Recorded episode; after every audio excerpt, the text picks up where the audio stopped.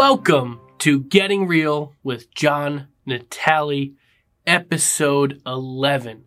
Become a market expert. In this episode, guys, we are going to take a very quick, very efficient dive into the stats you should know to become a market expert. And these are things that one, your MLS probably provides for you, and two, the easiest way, even as a brand new agent, to appear as if you understand exactly what's happening in your market, what's going on, and how to share that information with the public, potential clients, consumers, everyone that you know. So when they ask you this holiday season, how's the market going? You have the efficient response rather than saying, yeah, it's tough right now. Interest rates are high. All this other stuff really doesn't show off how much of a market expert you are, no matter if you're starting day one or you've been doing this for 20 years. It is honestly remarkable to me, guys, seeing how much this podcast has grown these last few months. We're still very early on. However, we have a big,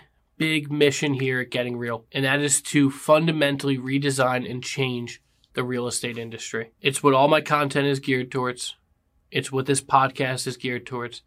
Helping change fundamentally the type of agents that are successful the type of people that get into this business and the rate in which people succeed in real estate. For far too long, far too many people have failed. So I'm hopeful in this podcast by sharing everything that I do, everything that's helped me these past 15 years, everything that helps me today grow and maintain a flourishing business will help you do the same. So by continuing to liking, this episode, sharing this episode, sharing the podcast, giving us five stars on whatever platform you are watching and or listening on. I will continue to always be so damn appreciative of you, and I'm so thankful you are giving a few minutes of your time to listen to me.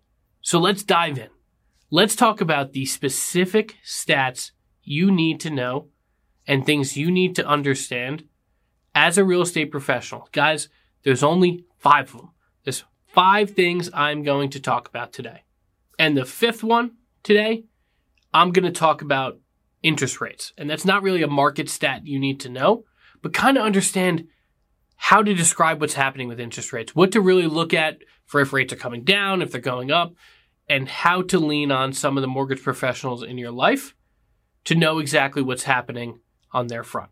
Let's dive in first to the most important stat you have in your market. And it's one you might have heard of before, maybe not really understood what it means, but the number one stat is actually the absorption rate. Now, John, what the hell is an absorption rate or the absorption rate of a market? The absorption rate basically measures how long it would take if no new listings came to the market for everything to be purchased and under contract. So how long it would take for all of the inventory currently on the market to be absorbed. It goes off a variety of factors, but your MLS usually crunches it for you. And at the same time, it's the months of inventory available on your market. So you've heard it, you hear it in two ways.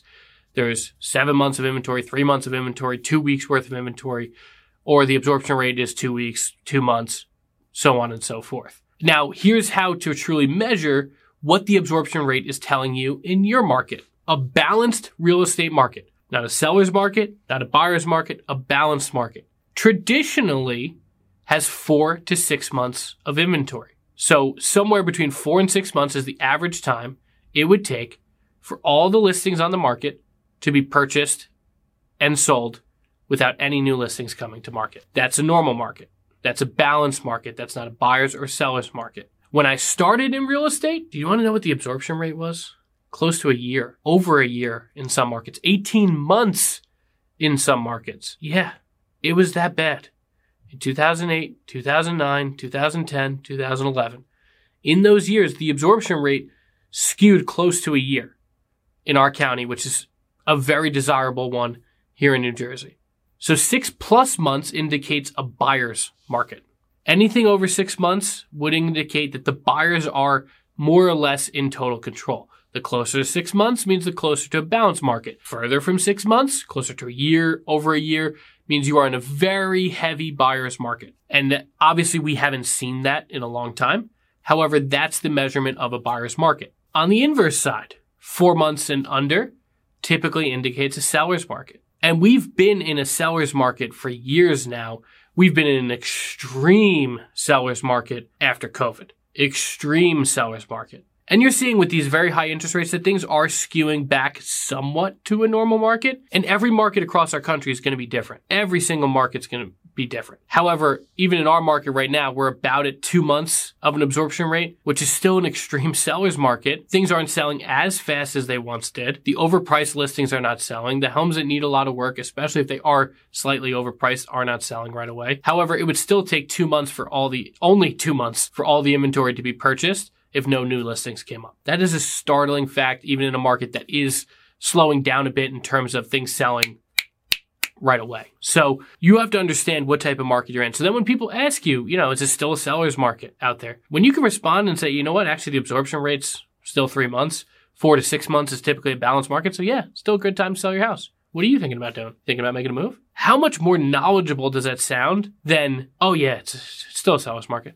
Again, we want to make you the local expert of choice. These are not hard, like I'm not asking you to crunch the absorption rate. These are all numbers usually, again, provided by your MLS. Ours has them kind of front and center if you want them as widgets on our dashboard. However, you just have to look into your market stats, typically in your MLS, to get these numbers from them. And if they don't provide them, you should probably be reaching out to your MLS or have your broker reach out to the MLS. Say, well, hey, one, do you at least have them on your record? You're not just sharing them in the online version. And two, can you share those with us monthly if you're not publicly sharing them so we can know exactly what's happening in our market and become the local experts of choice? The absorption rate is so important to knowing what type of market you're in and where you're skewing too. Like, so if you go from, you know, one month's of inventory, one and a half months of inventory to now Two months later, you're at three and a half, almost four months.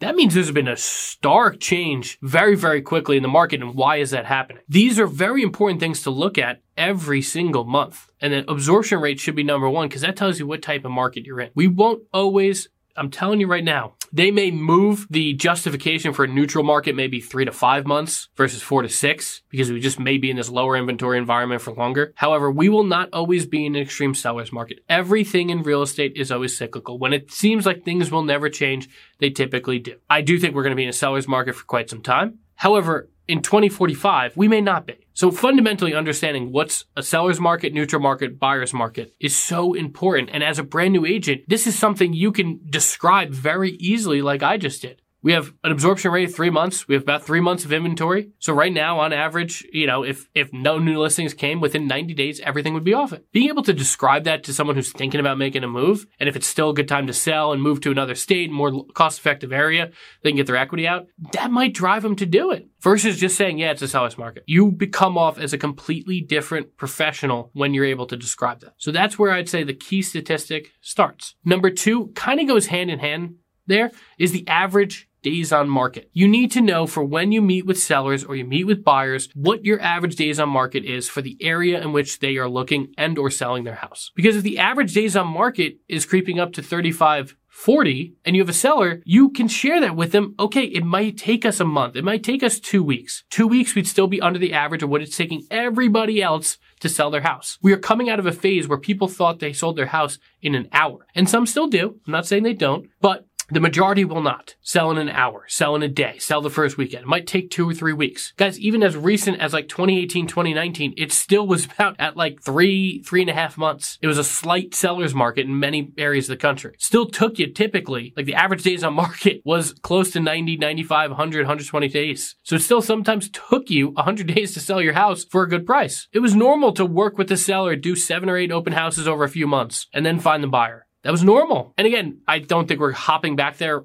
right away. However, we will probably skew back towards that. We've skewed from where every house sells with 40, 50 people, 60 people outside of it to now the nice move-in ready houses sell the first weekend, typically with multiple offers. But the other houses are sitting on the market, reducing their price and coming down to a price range that actually people can afford and then they sell. So as we skew back now, maybe over the next few years, understanding the average days on market and setting those expectations with sellers is going to become vital. I don't have all the bluster in the world when it comes to comes to literally the best listing presentation, but the one guaranteed thing clients get with me and why I've been referred time and time again by past clients is I set expectations on exactly what is going to happen, what should happen, and hey, if this crazy situation happens, which if it, if it does, it does, we will solve your problem. So being able to set your expectations with a client very early on in the process and say, Hey, it may take us 45 days. It may take us 60 days.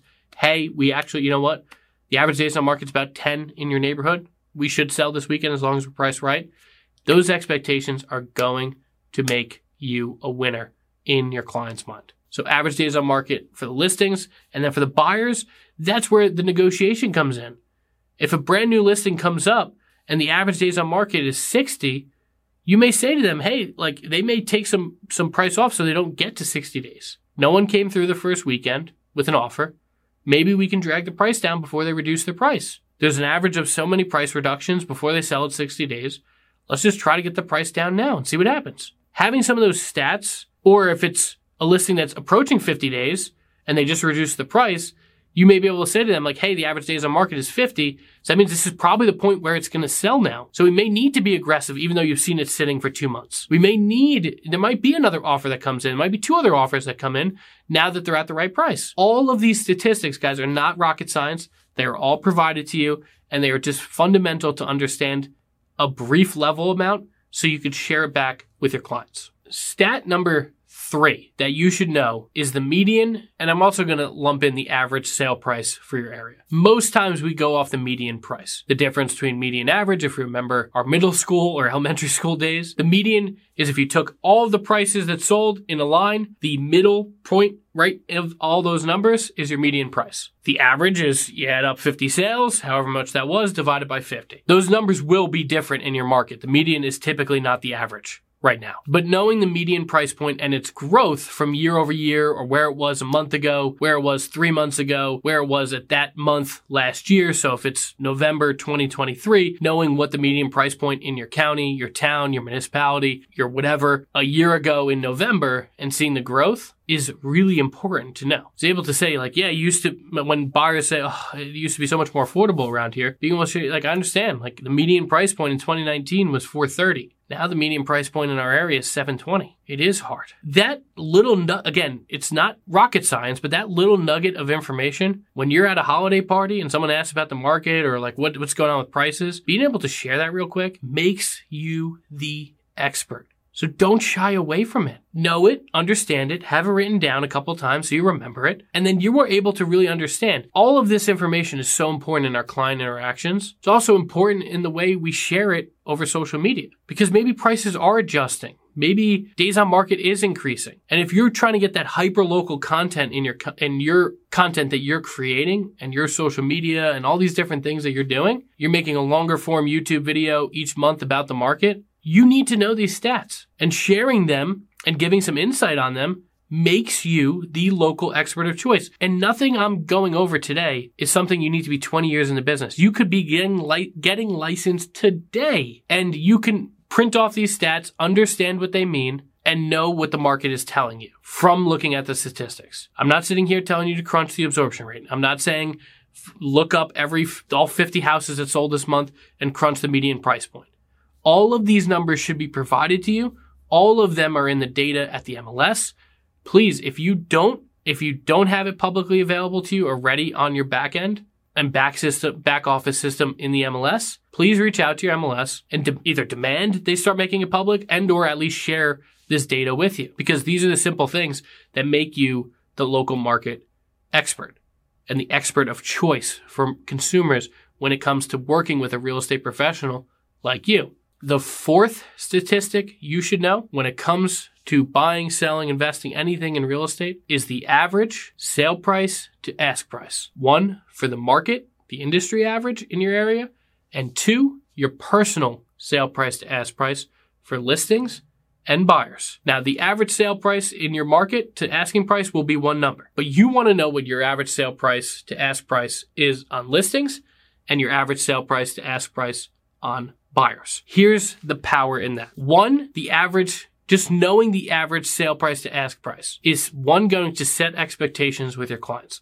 So say right now, and for some time, let's go back to 2021 when the market was crazy. For some time, it got to like 103, 104% in our market. Being able to share that with a seller and say, listen, the average is going 4% over. So if we're weighing whether to price it at 550 or 500 to ultimately get 525, you should price it at 500 because the average is going above and beyond that versus pricing it higher than the market value. Because at 550, yeah, you'd say, oh, then you're going getting 104. No, you're probably not. You're probably actually going to drive down the price because you're not at that you know, really good bidding price for the buyer. So using some of that to your advantage is really important on the listing side and also on the buyer side. Hey, the average in our, in this town is selling for 103%. So offering only the asking price isn't working, right? This was the strategies we used during those markets. And if it starts to draw down underneath 100%, the power is to set expectations with the seller. Hey, if we ask 500, we should expect 2% less than that. Hey, if you're buying a house there's no other offers. The the average right around this area is selling for 98%. It's asking 500. Ultimately, the price is probably going to be around 490 if that's what the market value looks like it's going to be. These expectations really help drive clients to make a smart decision and make you seem like the market expert of choice. It gives them ease when you use data to back up and not just say like, it has a nice kitchen, pay 490. That doesn't evolve anything in their mind. But using statistics really helps them come to terms, comes to grips with what exactly they're paying and makes it seem like value. And now why you need to know your stats is super important is because if your average sale price to ask price on the listing side, say it's 97% of the market and you're at 99, the next listing consultation becomes, well, what do you want to price for? Because I sell the house on average 2% higher than the average agent. They sell for about 97. I sell for 99. So if you're asking $500,000 for your house, would you like to hire me, Mr. and Mrs. Seller, and make an extra $10,000? Or would you like to call Susie, the average agent, and sell for $10,000 less? Yeah, John, we're going to hire you. Okay, great. So what price point do you think we should go in at? It completely changes your consultations. Same thing for buyers. Now, if you're at 95%, where your buyers pay 95% versus the sellers, uh, versus the average of 97, if we go to this world where buyers will have to pay us, it's yet to be determined if we will. But if that's the case and buyers have to pay us directly, I think it's going to be important to show on the buyer side, just like the listing side, why you have value. So, hey, with me, you're going to save $10,000 versus the average agent. So would you like to hire me or would you like to go buy the house through your cousin and pay an extra 2%? They're going to hire you and they're going to pay you. So knowing these stats is super important. Your personal ones, all you do is pull up all your sale prices, all your asking prices, add them up, have an average. That's all you have to do for your personal. And unless you're selling 500 houses, this should be super easy. In my coaching program, I have agents do this. And as they go through the year, they're putting in their stats every single closing for what they're closing houses for. And then we can crunch it back to the industry average for their area. This changed my life when I looked at my business this way. It changed my business. It changed my life because it made everything so much easier. So please, please, please Start knowing your stats for your local market, your average sale price to ask price, plus your own stats, because it will immensely help you. And now let's dive into lastly, number five, what you should know about interest rates. I share this with clients all the time. The most important thing you have to look at right now is what the 10 year note does. That's where usually the interest rate follows. If the 10 year note is going down, you can pull this up either by Googling it, go on CNBC, click bonds, see the 10 year note. In like the average, the historical average is typically around 2% higher than whatever the 10 year note is. When I'm filming this right now, the 10 year note is spiked. It's about 5%. I might not release this podcast for a few weeks or a month or so. So it could be dramatically different. However, historically, the average is 2%. However, right now it is closer to 3%. And that's why we're seeing 8% interest rates where we are right now. It could be different when this podcast comes out. However, it's fundamental that you understand if you just know where the 10 year note is, we're somewhere 2 to 3%, right now close to 3% of that number.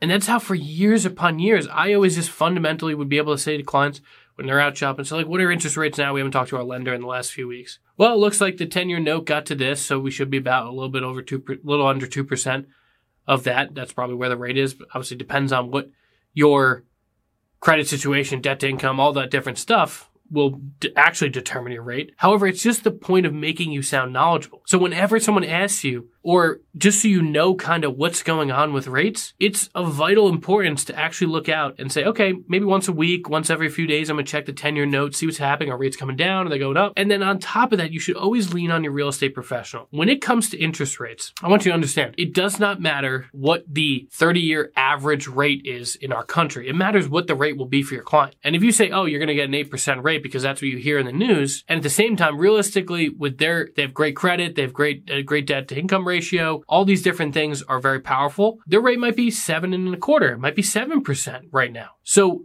always lean on your mortgage professional. Hey, you know, it's, you're just having a conversation at a holiday party. What are rates, rates around? Seven, eight percent, seven and a half, eight percent.